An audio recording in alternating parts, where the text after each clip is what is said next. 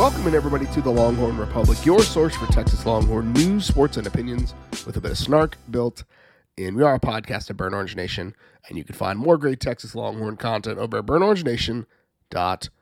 If you like what we do, please leave us a rating or review on Apple Podcasts. Helps get the show out there. Share this with your friends wherever you find out, whether it's Apple Podcasts, Google Podcasts, Stitcher, TuneIn, Spotify, anywhere where you find fine podcast content. You can find Kyle and myself. Connect with us on social media at Longhorn Pod on Twitter, Facebook, and Instagram, The Longhorn Republic, or shoot us an email, longhornrepublicpod at.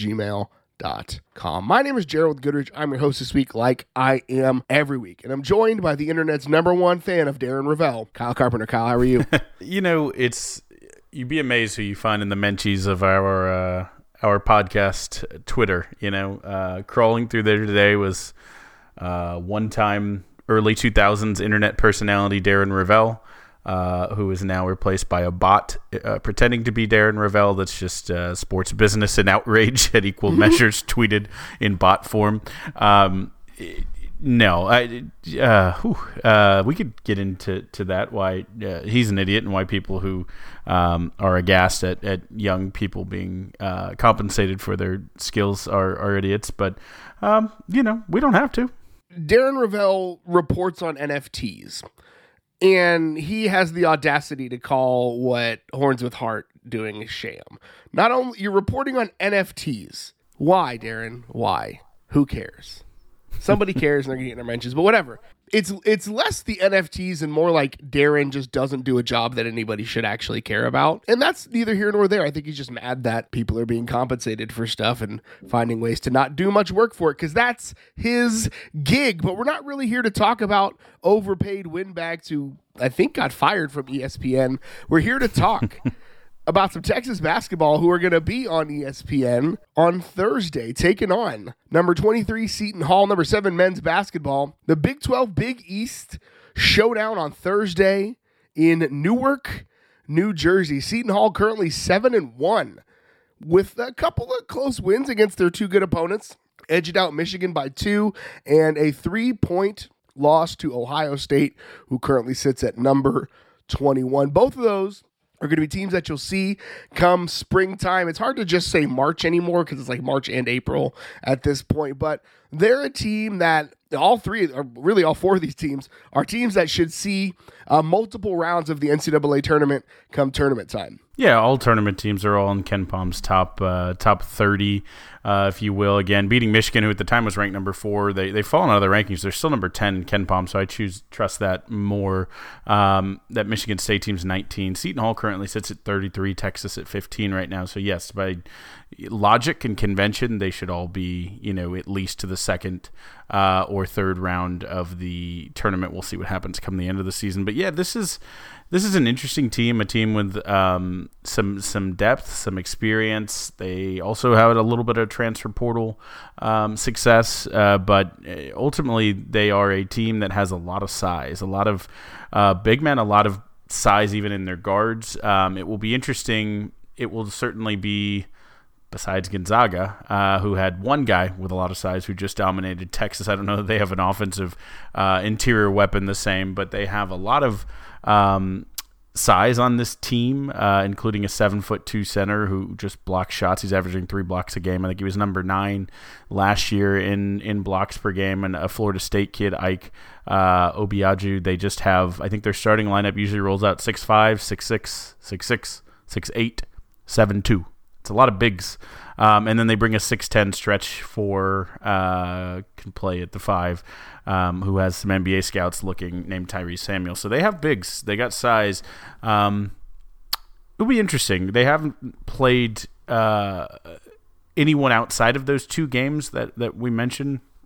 They've played some D2 teams, some really bad teams. Um, again, Texas has, has no room to speak about who they've played, but, uh, you know, outside of those two. So you really have to look at those two games. And again, they played them tight. And I anticipate that this will be a Texas Seton Hall game that we'll have, we can talk about some of the specifics and some of the caveats and things in it, but will ultimately probably be a pretty close game.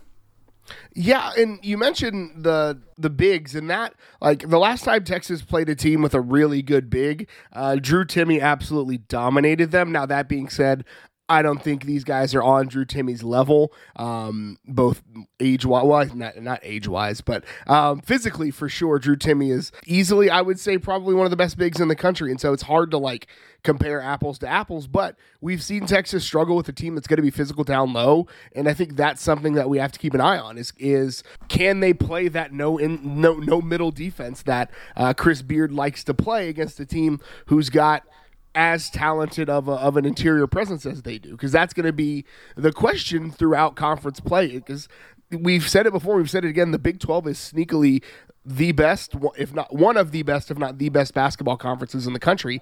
And so that's the the question i have for this and i think this is going to be another good indicator of just what the conference slate's going to look like for them because that's a that's a a deficiency people can attack it is Texas trying to play that no middle but unable to deal with the physical presence down low. That's right, and both are are ranked really well. 48th in adjusted offense, 17th for Texas, so not quite as good as Texas, but again, they've played two good teams to Texas is one. 30th in adjusted defense to Texas is 23rd. So these are both teams that like to play defense. And again, with size length across multiple positions, you'll see both of these teams try to do some some similar things with with getting some steals, creating turnovers, just playing kind of hair on fire um, defense. I think you'll see Kadary Richardson, who's the the point guard, um, primary ball handler, not a huge scorer, but you know will facilitate the offense and will play a ton of defense. In the 2 3 zone last year for Syracuse, um, he was 13th in the nation in steal rate. Um, so just whenever he was out there, got his hands on balls, a really, really good defender. So to be curious to watch Marcus Carr versus him really specifically. And then kind of their do everything guy is Jared Rhoden, who was the number two guy last year. They had a guy um, get drafted by the Bucks who's gone now. So Rhoden kind of slipped in as the, the, the do everything guy kind of like a Timmy Allen, like a, a um, similar, I guess, like a, a, um, a, tallish three who doesn't shoot a ton from outside, but he is still averaging uh, almost yeah, 17 and a half points a game and seven plus rebounds. So really good stats uh, from him. Um, but again, he's not going to kill you from deep. He just is a guy who's a volume uh, player that'll run a lot of the offense for him. And then they're two most dangerous guys to watch besides those two. Again, we talked about the seven foot guy, but he's really more of a defensive presence. Um, they bring off the bench, and Tyree Samuel is the stretch four I mentioned, and he's also basically these two guys averaging uh, double digits off the bench. Kind of tell you Texas likes to roll a lot of guys. They can go six, seven, eight deep. They're probably seven deep, legitimately Seton Hall with pretty equal talent. So it'll be curious how Seton Hall views the matchup if, if Tyrese Samuel again they're they're six foot ten stretch four who is drawing some NBA interest for sure. Um, if he plays a little bit more, and then Jamir Harris is almost I don't want to use this term Jamal Crawford, Manu Ginobili, but that sixth man who comes in and ignites the offense. Um, Andrew Jones has done it in his career. He's yep. a super super senior as well, Harris, um, who transferred in from American University where he averaged 20 last year, but still has has carried that over so far this year. Um, and he's a guy who can shoot from deep. Uh, so they he he's some someone to watch when uh, they aren't necessarily gunning. He's the guy they're going to try to kick the ball out to. Um, there's a couple other guys, but he's the main uh, threat from deep for a team that isn't elite at, at, at shooting from behind the arc. I mean, you, you mentioned their their three point shooting. They're what 128th in the country in three point percentage. I think 33 percent as a team, and then they have a tendency to um, get into foul trouble, which is great because that allows Texas to slow the game down. And I think that's going to be something that we want to keep an eye on as well. Is like who can dictate the tempo of the game, right? Uh, does Texas slow the ball down, or is Seton Hall going to be able to push it a little bit more? That's something uh, that we have to keep an eye on. And I think them getting into foul trouble plays into Texas's hands, wanting to slow the game down, wanting to wanting to keep the pace from getting too frenetic, right? Because um, that's what Chris Beard and and this is the thing that like when, when we had Johnny Brashear on, this is the thing that he talked about is like Texas is going to win a bunch of games that it might be extremely boring basketball to watch, and so that's something like if this game is a boring game, then I think that favors Texas pretty significantly. I think if the game gets a little more fast paced, I think that's where uh, Seton Hall has the advantage. So that's the thing that I'm really going to have my eye on is who sets the pace on uh, on Thursday. Absolutely, and and uh, Seton Hall 69th. They have a nice pace that they set. Um, you know, not the fastest team, but by comparison, they will look like you know they are they are running laps around Texas. Currently 330th. Um, now Texas has seen some success against these lesser teams when they kind of let them hang around for a little while, and typically it's been in second halves where they've said, "All right, we're done," and they'll kind of run a little bit more. They'll open it up a little more to feel a little more fluid. So it'll be curious against again since Gonzaga, their first really opponent who who you know can give them problems, can can go you know hang with them for the duration of, of two halves. Um, if they truly and and you know Brashear will tell you that when we hired Chris Beard that that's what you were getting. That is his mo they they they aren't going to prioritize running you know quick. They do the motion offense let it run out take their possessions. They they, they just don't run much. But maybe maybe we'll see something slightly different here or again.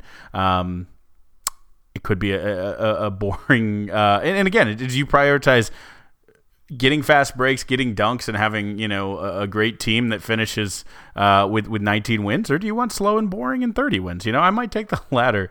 Um, but anyways, the the interesting thing here is is because there's not a lot of young prodigy talents like of Memphis with their you know two five stars or you know Kentucky and Duke teams where you get NBA scouts but there is a ton of experienced talent um, all the guys that Texas brought in were basically you know a handful of the best players in the country who weren't at risk of going pro, right? So guys who are trying to prove something to go pro next year. And then you see a similar thing with Seton Hall. So it's been reported. It also helps that Seton Hall is basically New York City's college basketball team. Um, that 25 NBA scouts from 17 teams have been confirmed uh, per a uh, Seton Hall beat writer to be uh, to be at the game to, uh, when you're listening to this t- today. Um, but so it will be very very interesting. And then the other storyline to watch here Gerald. There's a famous coach from Seton Hall who kind of put him on the map in the in the 80s, PJ Carlesimo. I'm sure most yeah. basketball fans know PJ. Um, he in 12 seasons won 212 games uh, and then went to the NBA in 94. Uh, Kevin Willard, the current coach, has been there 12 seasons and sits on 211 wins. So I'm sure he's looking for the big national televised game uh, when when you know Texas is there, top 25 matchup to tie PJ for the second all-time wins in Seton Hall history. So there, there's some some things on the line for Texas to prove, for Seton Hall to prove, um, and uh, again, Texas just needs to, to to win all of these Big 12 versus other conference challenges um, to really use that time to shore up for the the actual Big 12 because the rest of the schedule in between these games, you know, it's not as exciting.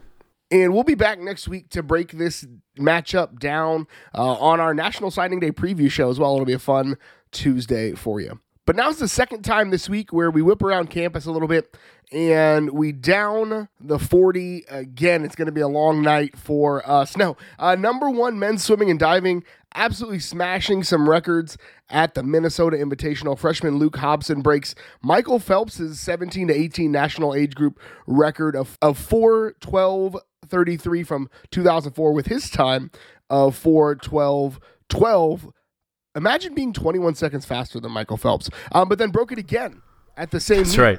That's four nine seventy two. Imagine being three seconds faster than Michael Phelps. Incredible performance from him. Yeah, that's nuts. The uh, the fact that he, he broke the record and then in the same meet uh, on his second swim broke that record just shows the guy was locked in um, as a freshman. He won the uh, the Big Twelve newcomer of the week for his performance. Pretty uh, pretty impressive stuff. And then the other thing in, on the men's side was you had some NCAA best times, best in the in the nation this year from Castor Cor- Casper Corbeau, the, the Dutch swimmer who competed in the Olympics, uh, both in the 100 and 200 uh, breaststroke, and then the 400 uh, freestyle relay team of Drew Kibler, Corbeau, Daniel Krueger, and Cameron. I've always said this I'm sure everyone says it Achi Achi, but uh, you know we, we Auchinachie, I believe. Um, they they set the NCAA standard for the season so far. Daniel Krueger set an NCAA record in the 100 free, and then again Cameron Auchinachie posted the fastest 50 free. So if you're counting at home, that's like six uh, NCAA best times all at this meet. Um, so the entire and Number two, Cal was also at this meet, by the way. The entire uh, swimming world was put on blast in a uh, a very convincing win for the number one Longhorns. It's like Texas swimming is the best program in the country. Hobson, for his trouble, earned the newcomer of the week, and uh, Auchinachie was named the Big 12 swimmer of the week. The ladies are also doing big things. Number two in the country won their meet swimmingly and convincingly. uh, Anna Elendt was named the Big 12 Swimmer of the Week. Uh, Channing, Channing Hanley, the newcomer. And this is actually the last team event for the year for both teams. So they'll be back in the pool in 2022. Seven, though, Texas swimming and diving coaches, past and present, were named to the College Swimming and Diving Coaches Association 100 greatest college swimming and diving coaches of the past 100 years. That was a lot of hundreds, but Kyle. Name them off. Uh, well, uh, three current coaches on the team were named on that, which again shows why they win a lot. Eddie Reese, obviously the GOAT, uh, Carol Capitani, the head coach of the women's swim team, and Matt Scoggin, the diving coach. Uh, also, in addition, was uh, Chris Kubik, who was. Uh, I think Eddie's assistant coach for 34 seasons, which is uh, a, a pretty good one-two punch there. Uh, Richard Quick, who kind of instituted the women's success, uh, that led the women's swim team to five straight NCAA titles in the 80s. Uh, Mark Schubert, who uh, was there in the 80s, I believe, 89 to 92 um, eh, on the men's side. So, and then uh, finally, my favorite name of the bunch. Kill Sterkel. That's right, Kill Sterkel, uh, who swam at Texas and then uh, became the the head coach. Uh, she led the women to eight straight Big Twelve titles and a five time coach of the year. Also, all of those coaches that I, I listed were Olympic uh, coaches. So uh, really cool to see a lot of Longhorns in that uh, that honorary list. Congrats to all those that were honored. The soccer team. Soccer adds Penn State transfer uh, midfielder Jilly Shimkin is what we're going with. Started 15 matches as a freshman in 2021, so she comes with a lot of availability left. A five-star recruit and the number seven player in last year's class, which Texas had a couple of players on that list too, didn't they, Kyle? That's correct. That now makes the fourth player from last year's class in the top 10 that is on this this roster. Of course, uh, you know Lexi Missimo and Trinity Byers, who obviously lit it up. Uh, MJ Cox, uh, all of those were. uh, MJ was number ten, Lexi number one, uh, Trinity number uh, two. Tatiana Fung was also number nine, and so now they have the number seven. Um, and just for for good measure, they get to now say they have three young women called up to the U20 national team camp going on right now because Shimkin joins Missimo and Byers. The announcement actually came out while they were all at camp together. So the soccer team getting getting good, but also keeping with their theme of youth. So just think about where this team, where a lot of that great class becomes a sophomore next year and adds some more talent, could be next year, year after, and uh, their senior year could be competing for the big the big ones. Are they still young guns if they're not shooting? I guess they are shooting if they're if it's uh, soccer. They're just shooting with their feet. So a lot of young guns on the pitch for the Longhorns. Foot guns, Gerald.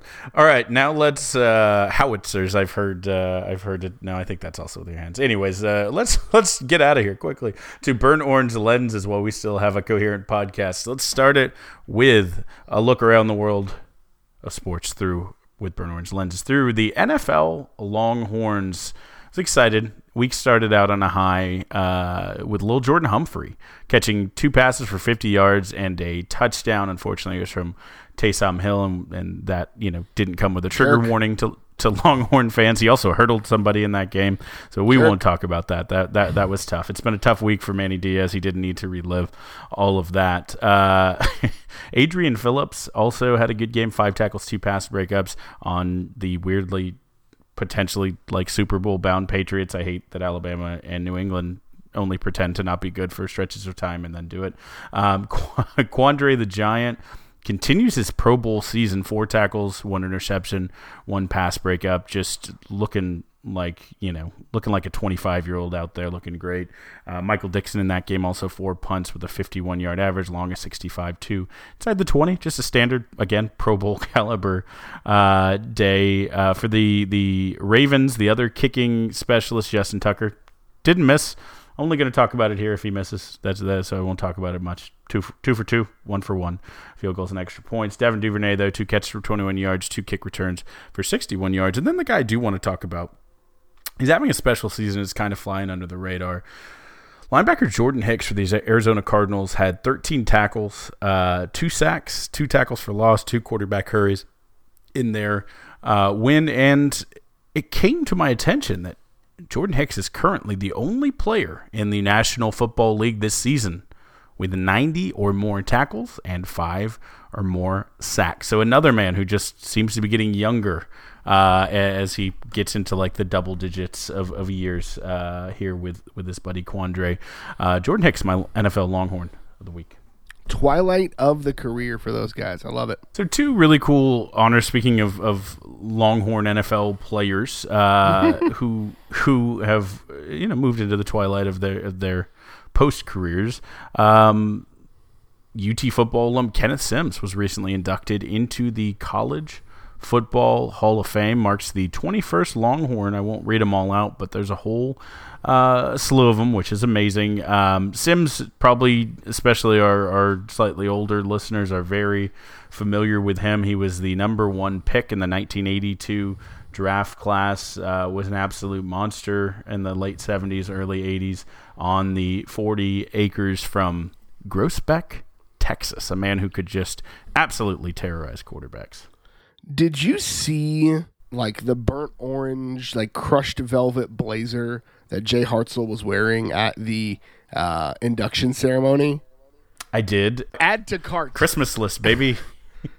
Come on. Christmas is just a few weeks away. I want it. I need it. Uh, it's beautiful. For uh, for more of our uh, sartorial takes, uh, let's uh, let's tune into Gerald and I's fashion podcast, uh, 40 Stitches on the 40 Acres. Keep it going. the uh, yeah, I flapped myself. The uh, the other Longhorn uh, football alum to get a really cool award, another co uh, one of those 21 Longhorns in the College Football Hall of Fame, and a uh, father of two recent Texas Longhorn legends, Johnnie Johnson received the Bronco Nagurski Legends Award this week. The award has been given out since 2007. He's the first Longhorn to receive it. Basically, they just identify, you know, those just utterly elite. I don't know what order or what criteria. It's the pro, the College Football Writer Association are voting on it. Um, so, but he's basically the 13th, uh, I guess, 14th player to uh, to receive that. So, uh, or former player, I should say, to receive that. So, very very cool. I don't need to read all of his things, but multiple time All American, first round draft pick, father of Colin and Kirko Grimes, a guy who played uh, incredibly both as a cornerback intercepting passes and as a returner. I think he had over a thousand uh, punt return yards in his time on the 40 acres. Uh, had a good NFL career, and then again got both his sons to come to Texas, which that's really the the full uh, and perfect lifespan of a Longhorn legend. Uh, you, you, you do it, you have offspring, send them to Texas, and let them contribute and keep the cycle going. Aaron Ross, you're on the clock. Let's not forget the other half of that equation, and Aaron Ross, a, an absolute uh, athletic uh, freak, but is is married to maybe his his equal or even even his better, better. in Sanya Richards Ross, who is just a a an elite athlete of our times. But uh, that that offspring again got to commit to Texas.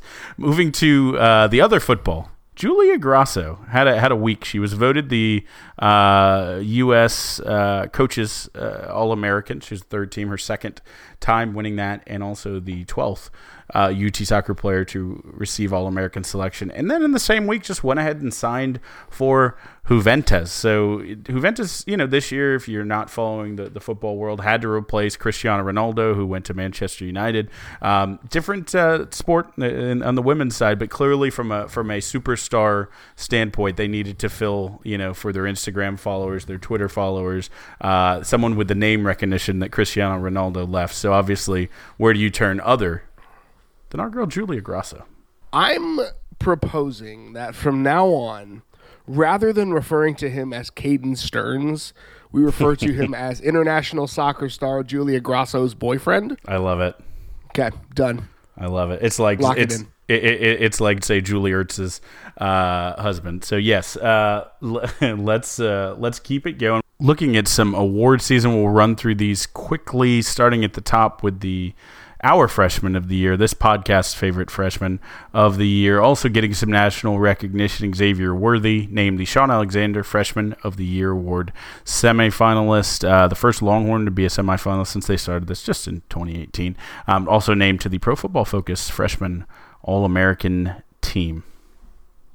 I mean, well deserved. Well, it's absolutely deserved. He was um, not just an incredible player, but he was an incredible leader. He kind of led with his uh, his willingness to go in and do what it takes to get it done. So that's a well deserved award for for X.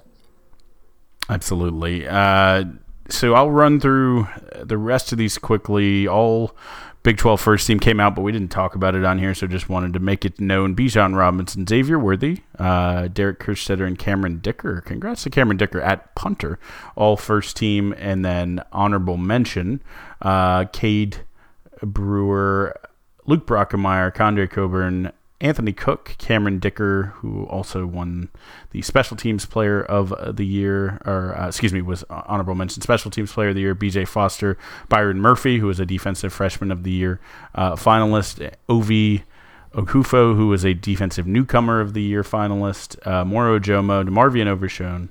Bijan Robinson, who was an Offensive Player of the Year finalist, Keilan Robinson, who was an Offensive Newcomer of the Year finalist. And then wrapping it up, the Big 12 Offensive Freshman of the Year to, to finish where we started, Xavier Worthy and Gerald.